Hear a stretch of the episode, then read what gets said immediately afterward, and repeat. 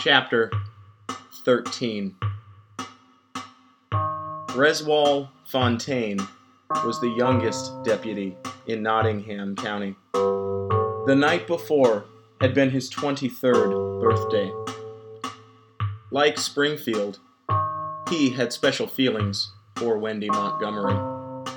But he'd been born with a colder heart. Despite his slacker charm, Fontaine was practical. Nothing was forever. He and Wendy had a simple relationship. She just used him occasionally to make someone else jealous.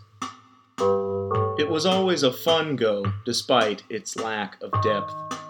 Fontaine wasn't an idiot.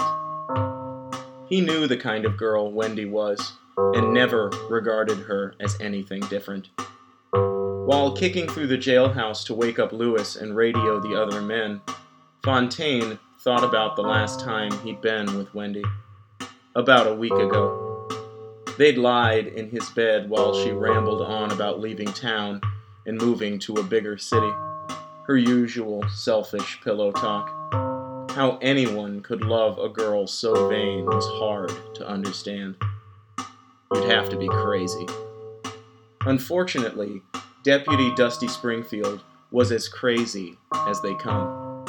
He was a good shot and a responsible law enforcer when he wanted to be, but he was also strangely obsessive about his weapons and dangerously jealous when it came to Wendy. Fontaine had not been surprised at all by the news of Wendy running off with another man in a nice car. If he were in her shoes, he'd do his damnedest to get away from Springfield, too. Wendy didn't even really like Springfield.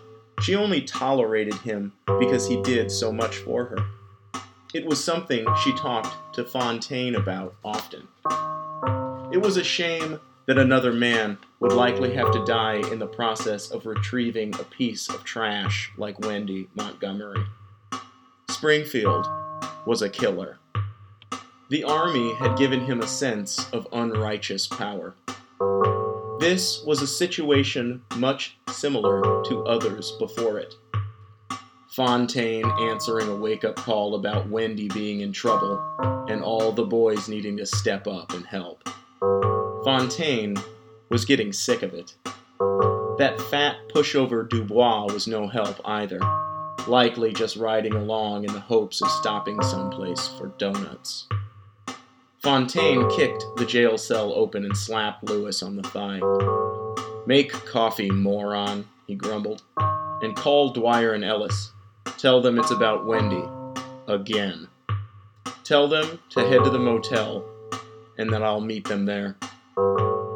Lewis pulled his dentures from his breast pocket and stuck them in his mouth. Lewis never really spoke, only when he was told. He was more parrot than man. Fontaine stepped over to his desk and gathered his things, finally tucking in his shirt and buckling his belt. Before he set out to catch up with Springfield and the sheriff, he'd have to do what he always did before leaving town.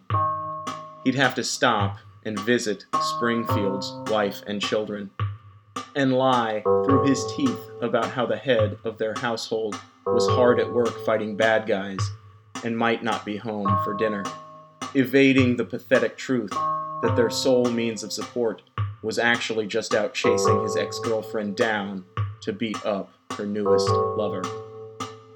Fontaine picked up a bag of potato chips off his desk and ate a few, thinking how best to start this week's fable.